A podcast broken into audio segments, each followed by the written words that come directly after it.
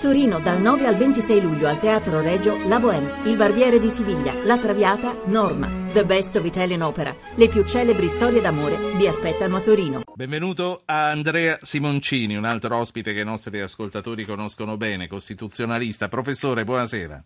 Buonasera a tutti gli ascoltatori. Com'è andata quella lezione con Giovanotti alla, all'Università di Firenze quando ha chiuso l'anno accademico?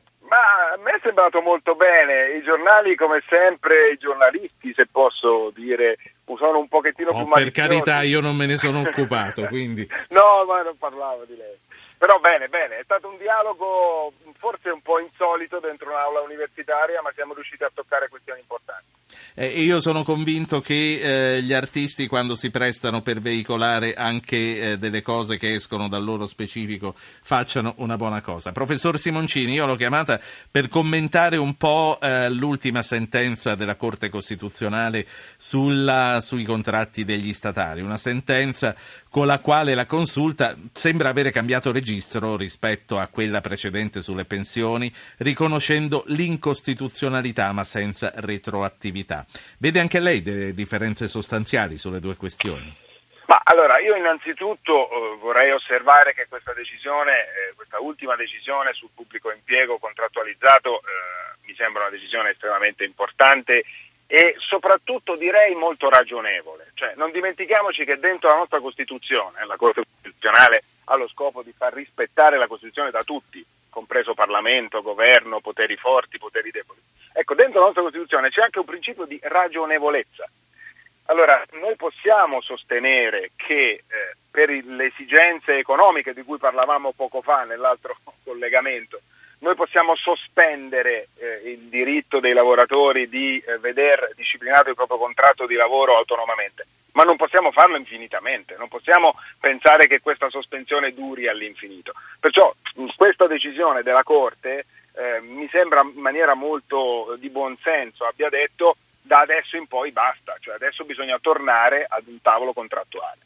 Sì. È vero che questa decisione è diversa da quella sulle pensioni, ma mi pare, se posso trovare un, un filo che tenga insieme le due decisioni, anche se sono obiettivamente diverse, è che siano situazioni diverse, perché parlavamo lì di pensioni e parlavamo di adeguamento automatico, cioè stavamo già sul quantum delle pensioni.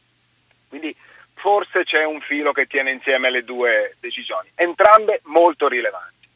Sì, eh, voglio ricordare agli ascoltatori che anche qui, anche con il professor Simoncini, sono invitati a intervenire con un messaggio al 335-699-2949 e già qui c'è Giuseppe da Venezia. Buonasera Giuseppe. Buonasera.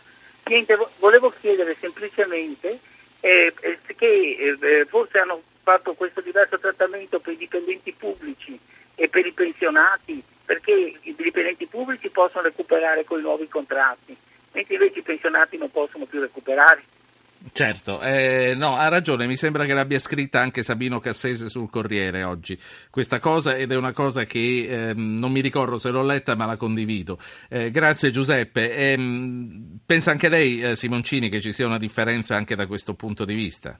Ma io penso di sì, eh, allora ehm, faccio una piccola premessa, eh, a mio avviso voglio essere forse un pochettino stavolta faccio io quello un po' più maligno e forse c'è stato un cambiamento anche dentro la Corte Costituzionale su queste decisioni. Ricordiamoci che la decisione sulle pensioni ha avuto un'eco polemica fortissima perché certamente la decisione sulle pensioni ha avuto un impatto di bilancio diretto, cioè costerà, costa immediatamente al bilancio dello Stato.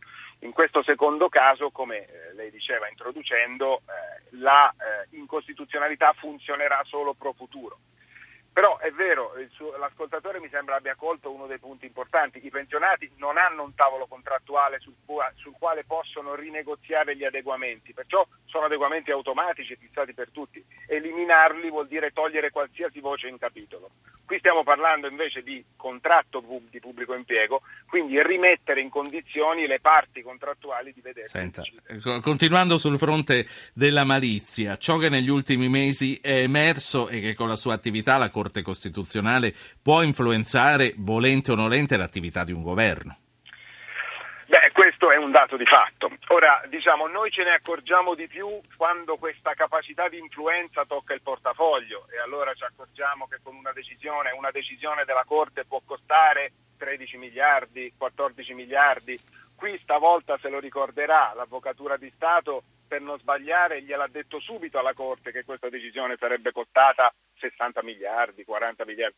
Quindi è evidente che la Corte Costituzionale con la sua decisione può incidere anche sull'aspetto finanziario.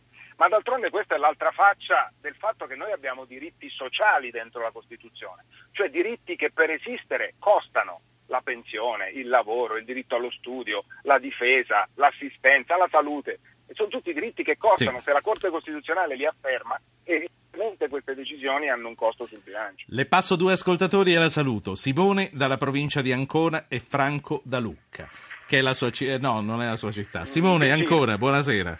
Sì, buonasera a tutti. Prego. Ma niente, io volevo fare una domanda semplice ma provocatoria. Perché eh, quando non si aumenta lo stipendio agli statali si tratta di una cosa anticostituzionale e invece diciamo, quando i lavoratori dipendenti o autonomi del privato eh, perdono potere d'acquisto giorno per giorno, quello è un argomento taciuto e nessuno se ne preoccupa? Tutto questo. Sì, fo- oltre che semplice e provocatoria, forse anche un po' disinformata, ma avrà una risposta. Grazie Simone. Franco da Lucca, buonasera. Buonasera, Dica. anch'io non mi voglio collegare al, al radioascoltatore. Sì, precedente, sì. Perché eh, volevo sapere come mai mh, il blocco per gli statali del contratto è anticostituzionale e io che sono un autoferrotranviere che non ho il contratto da dieci anni, non ho, non ho questo... Sì. Cioè, avrò questo diritto oppure continuo a non vedere... Infatti, lei allora... Grazie Franco. Lei non ha detto la stessa cosa. Simone aveva detto che quando si tratta di altre categorie noi non ne parliamo ed è per questo che l'avevo un po' bacchettato. Grazie, grazie anche a lei Franco e io voglio aggiungere poi la, la saluto. Perché, eh, professor Simoncini, un contratto di lavoro ricade sotto la giurisdizione della Corte Costituzionale? Allora, intanto eh, i due ascoltatori eh, toccano una questione estremamente eh, scottante, eh, perché è vero da un certo punto di vista, eh, sono due contratti di lavoro diversi, il contratto di lavoro privato e il contratto di lavoro del pubblico impiego definiscono due tipi di rapporti di lavoro diversi. Ed è vero che oggi tutto il mondo, tutto il settore privato sta vivendo un momento di difficoltà e, di, e soprattutto di blocco anche lì della contrattazione che deriva dal fatto che la crisi economica sta colpendo tutti, non solo lo Stato, sta colpendo soprattutto l'impresa e quindi lì c'è un problema però più grave che è anche la difficoltà da parte dei sindacati, cioè dei rappresentanti dei lavoratori, di avere una capacità di incidenza reale, di mettersi al tavolo delle trattative con Confindustria e con i datori di lavoro. Cioè qui si apre un problema, quello della contrattazione privata, che è uno degli elementi di forte discussione e debolezza del nostro sistema.